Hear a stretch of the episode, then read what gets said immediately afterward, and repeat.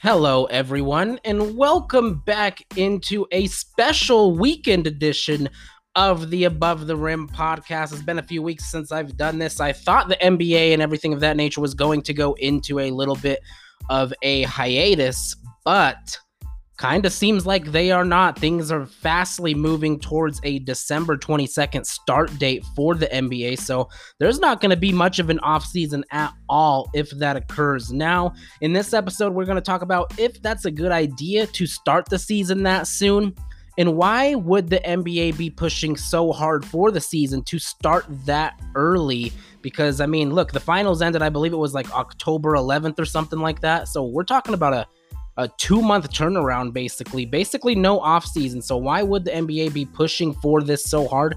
And why does it actually kind of make sense for the players? And of course we are going to look at the negative aspects of it as well. And assuming that the nba does get this deal done we are also going to look at my my dream Christmas Day matchups for the NBA. We're going to go through all of that and more on today's episode of Above the Rim. So, with that out of the way, let's just get this thing going.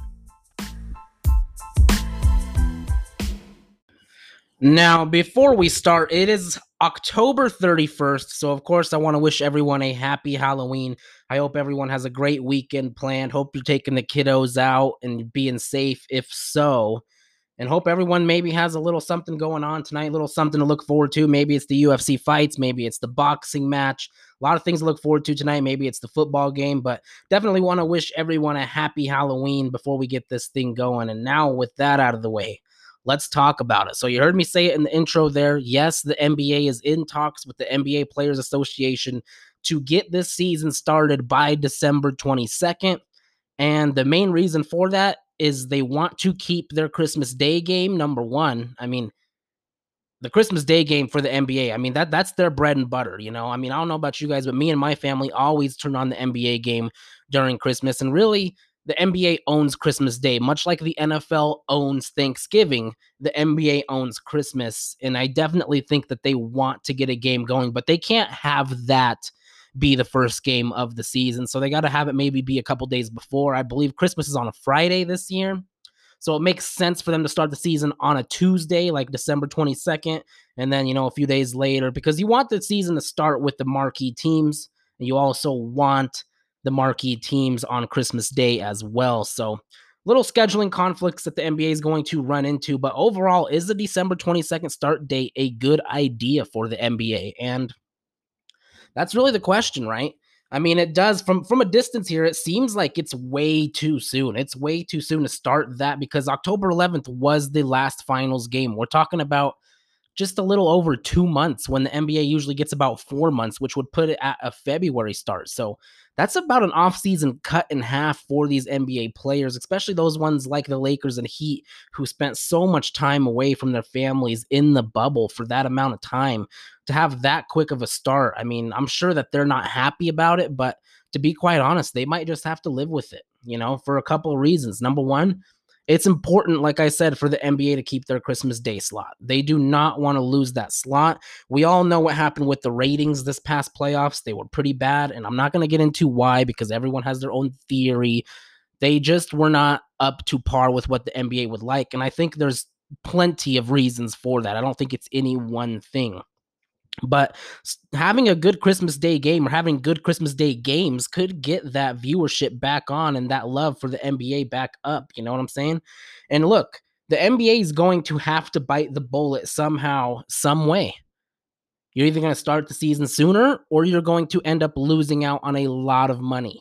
Now, I was skeptical about the season starting that soon, but once I saw how much money was involved, mm, I mean, it it gets you pretty unskeptical pretty quick. When you're talking about if they started, let's say MLK Day, because that seems to be the next logical start day for them or a few days before. And that would be January 18th. Obviously, that's a three month break. That's that's bigger than usual, but you're not going to be able to play anything near 72 games. And that would be a loss of revenue of about $500 million. Now, I'll remind you folks, the NBA has already lost a ton of money from the coronavirus, from not having fans in the stands, and from spending all of that money to actually do something like they did with the bubble. So they've already lost quite a bit of money, and players have already lost quite a bit of their salary. Some players' salaries cut almost in half. So that's why this is so important. That's why when I saw that number, I'm starting to lean towards look, they're going to find a way to get this thing done because it makes too much sense from a business perspective. And you know, businesses, when they're already losing money, they do not want to lose more money. They do not want to bite that bullet. And that's why you're seeing Adam Silver and the NBA push so hard to get this thing done. And really, I don't think it's out of the realm of possibility. Does it suck for the Lakers and the Heat? Yes, it sucks for them. There's no way around it. It sucks for them. But a lot of these other teams haven't played in seven to eight months. There's some teams that made it to the bubble, only played eight games. I mean, these those teams are going to be ready to go. So, I mean, it, it is unfair to some teams, but I mean, that's just the way the cookie crumbles sometimes. And sometimes you just got to look at these players. And if you guys really want to get paid here, you might just have to bite the bullet, you know? And we're not talking about players like LeBron James, Kevin Durant, Kawhi Leonard. All those guys, they're set. They're set. They got money. We're talking about the guys that people don't usually hear of that spend time on the bench that don't make as much money. I mean, LeBron losing some of his salary is not a big deal, but those guys at the end of the bench that don't get a lot of playing time, that just practice really, losing about half of their salary is a big, big life changer.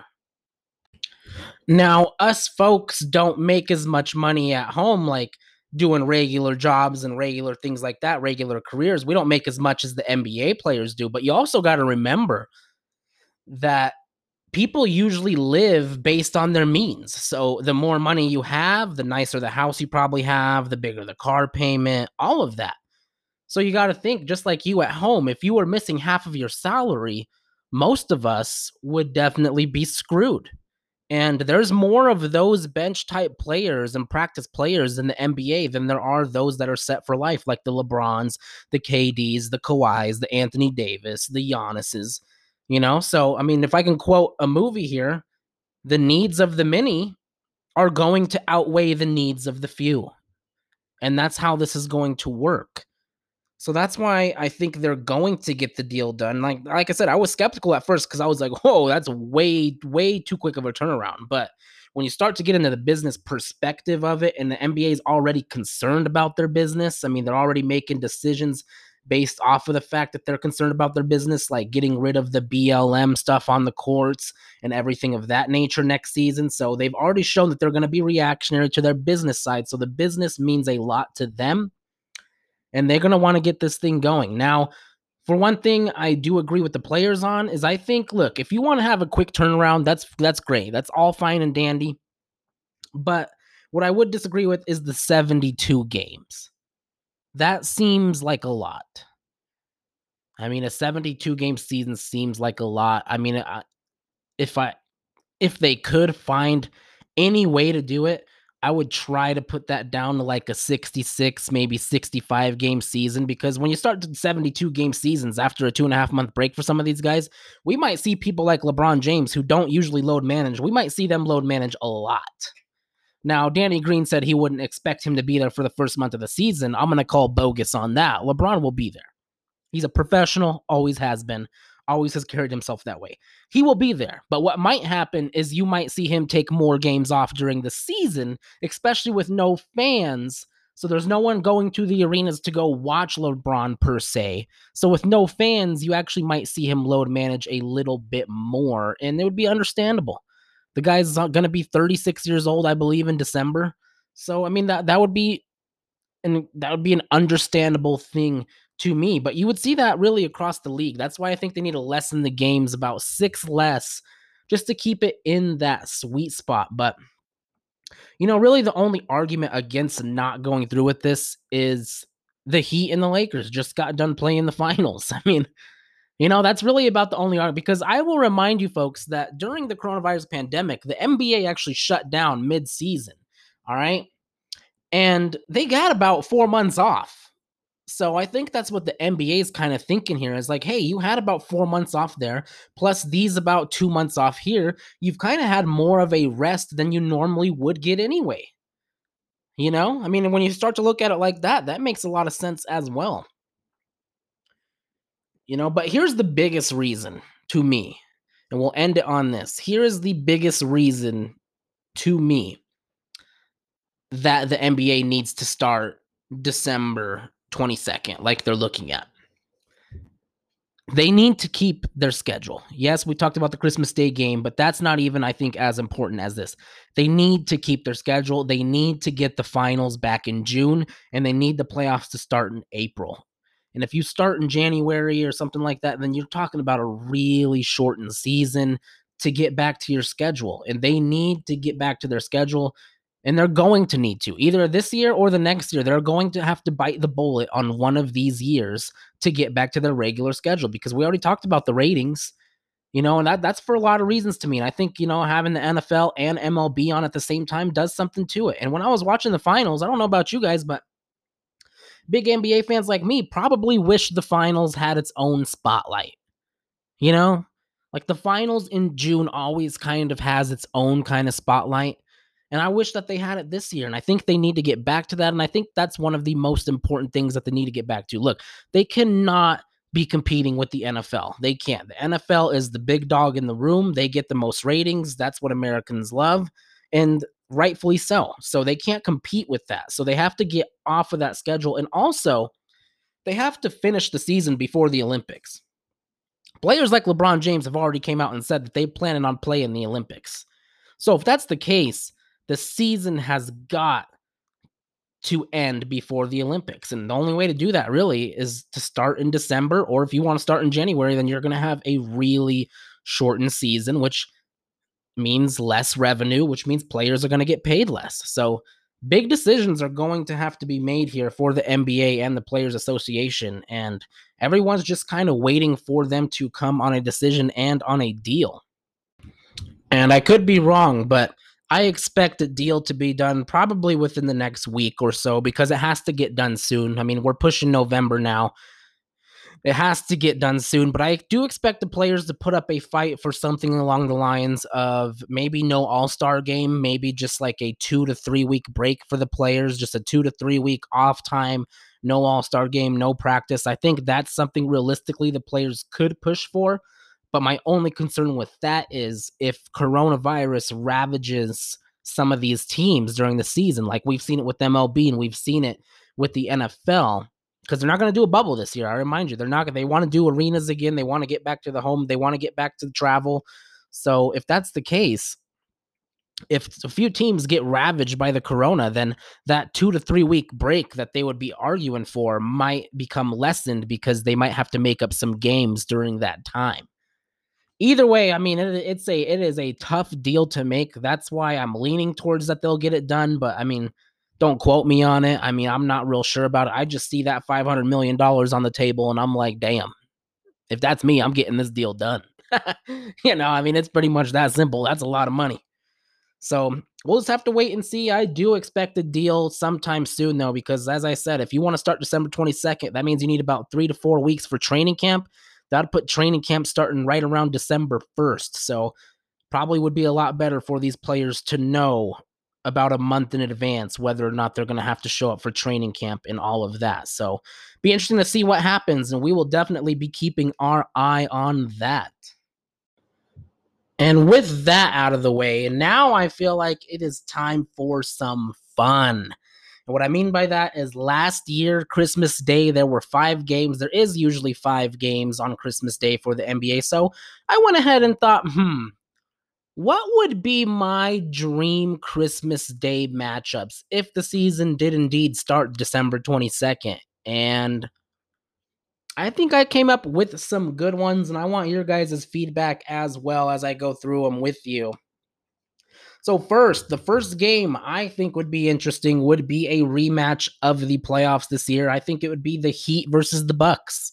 And I'm not really going to do at or home or away because that could that doesn't matter to me as long as we just have these teams match up is what I want. So the first dream Christmas Day matchups, which would be the first game of the day, I think it should be the Heat and the Bucks. Obviously, It was a good playoff series. The Bucks are going to be coming back with a vengeance. I think Giannis mainly is going to be coming back with a vengeance. And I think the Heat gained a lot of national respect last season with the way that they played. I think a lot of eyeballs are going to be on them. I think playing that underdog role, people really enjoyed watching them. And I think people really actually started to like the Heat and really started to like Jimmy Butler. And rightfully so. And we all know everyone loves Giannis. I mean, he's the nicest kid in the NBA, clearly. Everyone loves Giannis. I think that's a great first matchup to get the Christmas day started. I would love to see it. And now let's move on to the second matchup. And this is where it gets a little more interesting for me. The second matchup, a possible preview of an Eastern Conference final, perhaps. I would have the 76ers go against the Nets. Now, that would be one hell of a Christmas Day game. Obviously, you're going to want Kevin Durant on the national stage coming back off that Achilles. Kevin Durant and Kyrie, look, they're going to be box office. A lot of eyeballs are going to be on them. They're in a big market like Brooklyn. They're going to play a lot of games on national TV. And quite frankly, they're going to gain a lot of fans probably this season. So their box office. And then you got the 76ers they're an interesting team as well. What what can Doc Rivers do for Ben Simmons and Joel Embiid? What is Doc Rivers' plan? What's what's he going to do with those two players and how is he going to get them to gel? And will it be any different under Doc Rivers than it was Brett Brown? Because I think everyone can agree well, even though Brett Brown was a good coach, Doc Rivers is certainly proven to be a better coach. So, what does he do with these guys? And obviously, with people like Daryl Morey now hired for the 76ers, what kind of changes is he going to make? The 76ers are a team to watch this offseason. I'm telling you right now, they are a team to watch. I don't think they're done making moves. I think they got a few more up their sleeve. And I think Doc Rivers kind of changes things for them. I wonder if he can get Embiid and Simmons to be a little more mature and to really buy in more than they ever have. And that's going to be the thing for Doc Rivers. Can he get the best out of them? Because if he can, quite frankly, they're going to be a title contender. The problem is, is no one's been able to get it out of them yet. So definitely tall task for Doc. And just the Daryl Morey and Doc thing is definitely interesting because I believe those are two different philosophies on how to do things. So we'll see how they do. We'll see if they butt heads or whatnot. But I would have the 76ers and the Nets as the second game. I think that game would draw in a lot of viewers. I think it'd be interesting. Possibly, maybe the first televised game, Kevin Durant, since he tore his Achilles. So that would bring in a lot of viewers as well. So those would be my two dream East matchups to start off the Christmas day. Now, when we get into the middle of the day, I we got to go to the West. Look, usually there's three West games and two East games because simply the West is better than the East, and there's just more stars out West. So let's go to the first West game of the day. This would be the third game of the day. I would have the Nuggets versus the Warriors. And I say that because the Warriors, obviously, this year are going to be coming back with a vengeance. I mean, I think Steph Curry and Klay Thompson are going to be coming back and taking names. I think they will return to form. I don't know if they're going to be big championship contenders, but they're going to put themselves in the mix of that Western Conference. And we all know what the Nuggets did in the bubble. I mean, they're coming. The Nuggets, I've said plenty of times, are actually a team that reminds me of the Warriors mainly because all of their stars have been from the NBA draft, much like the Warriors did it. So I think that is an interesting matchup for many, many reasons. I believe that would be a high scoring game. I mean, there's great players all over the court. It would be fast paced. It would be a great Christmas, middle of the day type of game, Nuggets and Warriors. And now for the primetime game of Christmas Day. This would be like the 5 o'clock to 6 p.m. game um, this one, this one's an easy one, clearly. Um, Clippers and Lakers. I know the Clippers did not make it there last year, but I know they're going to have a lot of people backing them again this year, thinking that they could make it. They're going to make some moves. They're probably going to try to get a point guard. There's been talks they're going to go after Rondo, which would be a big loss for the Lakers. So you want the Clippers and Lakers on there. It's the Battle of LA. It's what we didn't get to see last year, but it's what we hope we get to see possibly this coming year. It's Kawhi Leonard. It's Paul George even though he had a disappointing bubble, I mean, people still do put him in a star category, so it is much watched TV. And those regular season games last year, really all the games the Clippers and Lakers played last year were fantastic and they were excellently excellently rated, excuse me. So that's why I would put the Clippers and Lakers in there. And then obviously the Lakers you put in there, they're the champions. They're going to be the prime time game. Um, it's LeBron James, it's Anthony Davis, it's the Lakers. They're going to be in the prime time slot. And to me, again, this is the game that makes the most sense. Like I said, it doesn't matter if it's at the Clippers or the Lakers, no matter what, no matter what they're like, they're both in LA. So I think that's the game that makes the most sense in the primetime matchup because I know the NBA doesn't usually like to do East versus West on Christmas Day. I mean, they have a few times, but they don't per se like to do that. So I would keep it, especially this year with the the season being or the off season being shortened and everything like that. I probably wouldn't have teams fly across country for a Christmas Day game. You know what I mean? Like, I think we should just keep it the East and the West.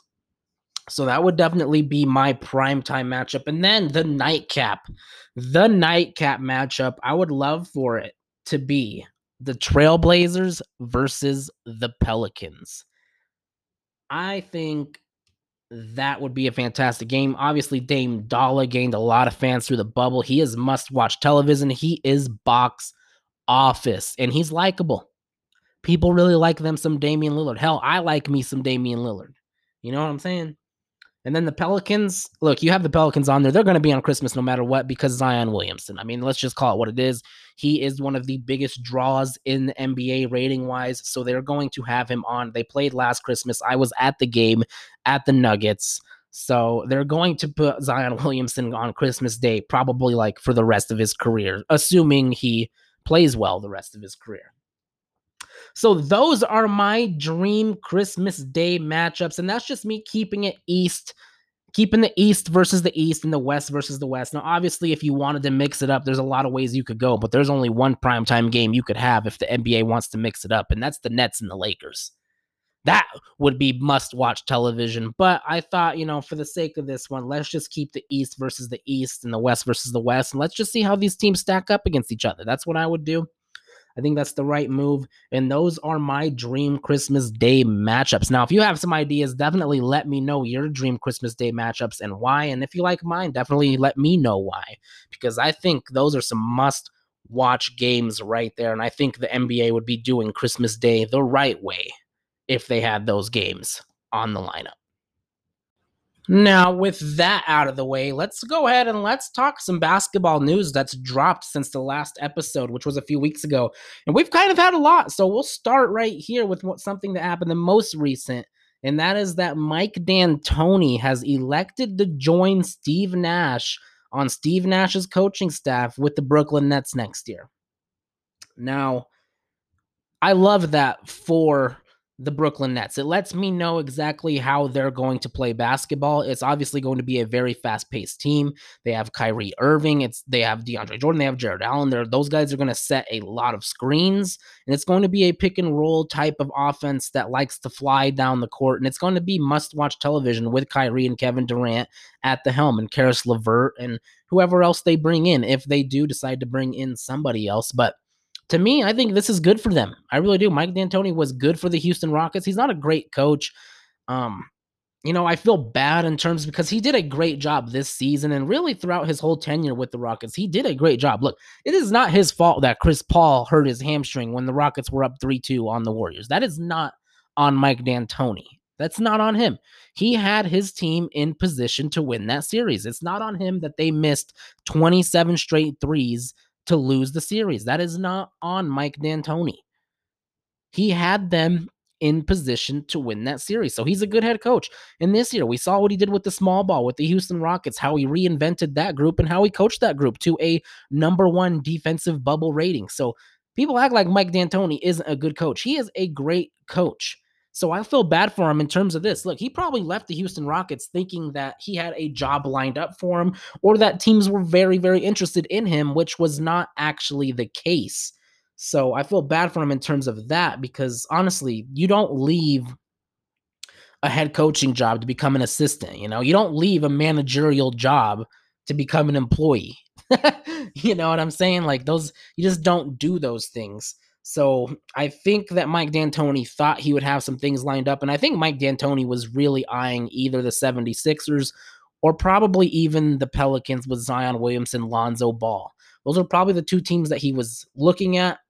obviously didn't come through. So now he's going to be an assistant on the coaching staff of Steve Nash. And that is one of the Steve Nash aside, we'll see how he does, but that is one of the best coaching staffs in the NBA now. Is the Brooklyn Nets. And I hate to say it because Steve Nash brought him in, but just say Steve Nash doesn't do as well as he should. Well, then Mike D'Antoni might get an opportunity to coach Kevin Durant and Kyrie. Now, I don't think that'll happen because Kevin Durant and Kyrie clearly want Steve Nash, but you know, it is a possibility down the line. You never know. So that's good for the Brooklyn Nets. I really think that that is one of the best coaching staffs in the NBA, and it definitely improves their odds next year of being a really good team. And honestly, it's time to start talking now. I mean, if KD comes back normally, they should really be the favorites out east to make the finals. There's no question about it, in my opinion. I mean, I think they're better than the Heat. I think they'd be better than the Bucks. I think they'd be better than the Sixers, barring some kind of crazy offseason move if the Sixers were to do something like that. But barring that, I do think it's Brooklyn Nets in the East, and I think that they should be favored. And these hires, or this hire of Mike D'Antoni, even furthers that case for me. So good for the Brooklyn Nets on that. We can't talk about this offseason's moves without talking about the ones that have probably been the biggest so far, which obviously we've already covered Doc Rivers going to the 76ers and what I think that means for the 76ers in an earlier episode. But the 76ers were also able to land Daryl Morey. And to be quite honest with you, I have very mixed feelings about this pairing. I mean, both of these guys are excellent basketball minds, and both of these guys are some of the best at what they do. There is going to be no no denying that. Clearly, no denying that from me.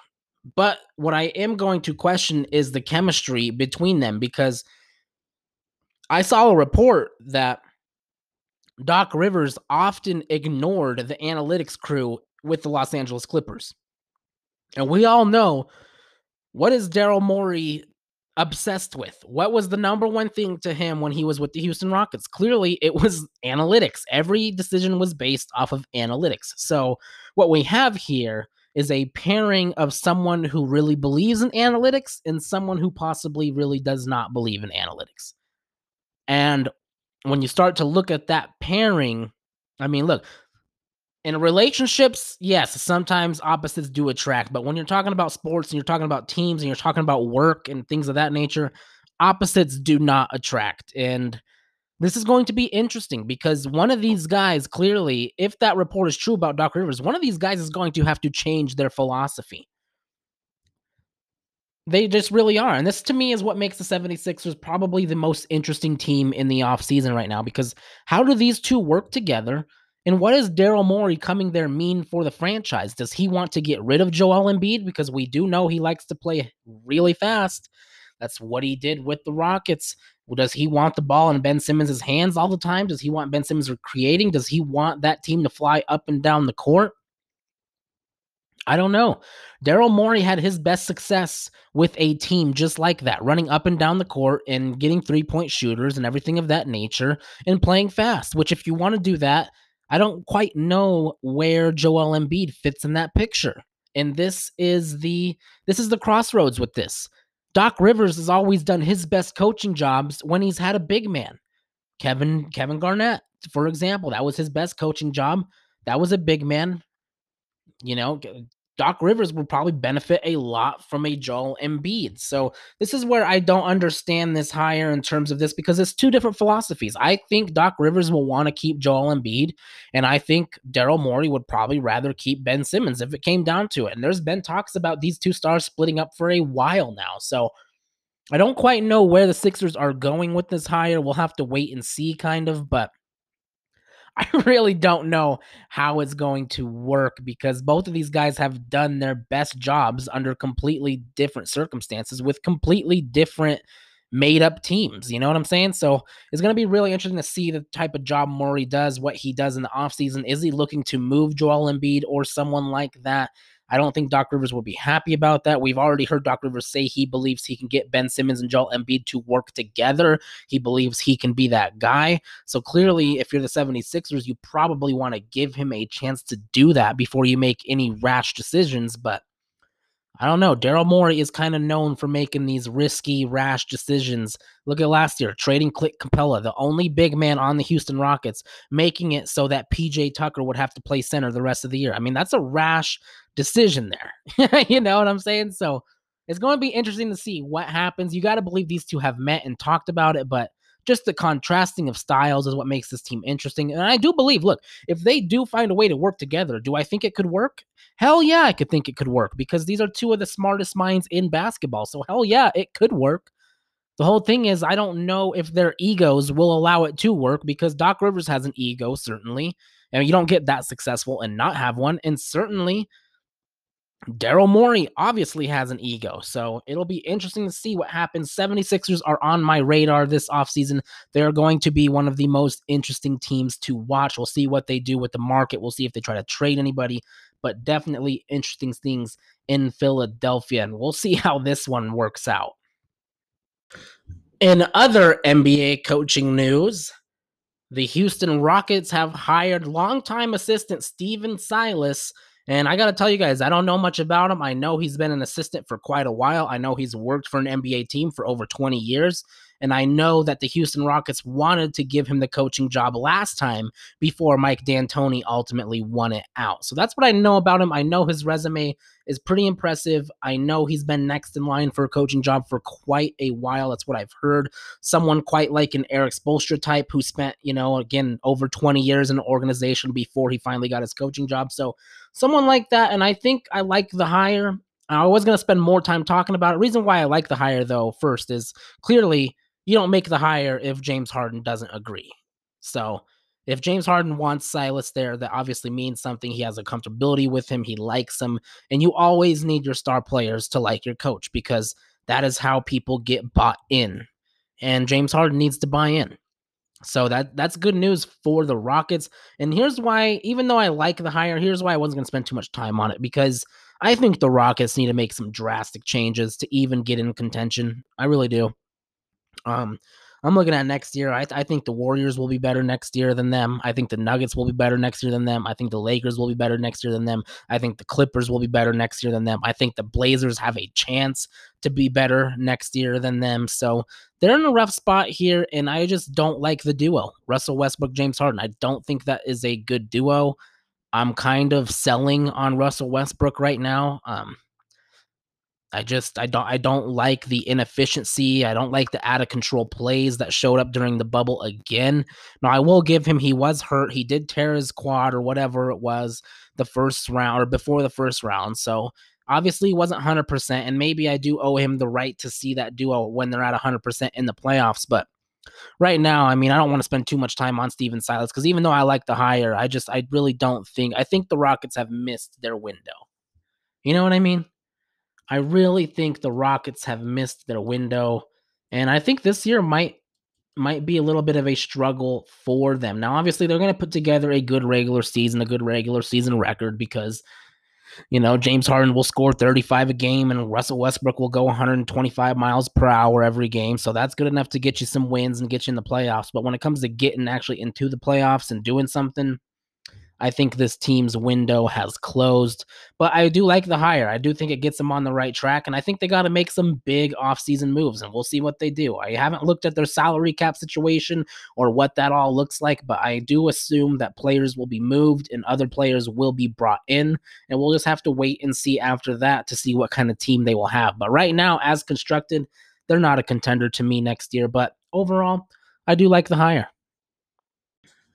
And with that all out of the way, that'll do it for us today, October 31st. Once again, happy Halloween, everyone. Thank you for joining me for a special edition of the Above the Rim podcast. Now, we do have news for season two. Obviously, we're looking at November 17th as the start date. We'll see. Obviously, if the NBA season does start December 22nd, November 17th will, in fact, be the start date of the new season and will go through the rest of the NBA season next year. So definitely excited about that. Also, I do have a Facebook page up now. Just go to Facebook and search Above the Rim Podcast. You should be able to find it. And that is where you will also find a website of the podcast as well. And if you guys like the podcast, don't forget to follow it on Spotify or wherever you listen to podcasts. Don't forget to add it to your favorites as well. Don't forget to tell your friends about it as well. And obviously, go like the Facebook page and join in on the discussion. I want to know what you guys think. Thank you for joining me again, and we will see you next time.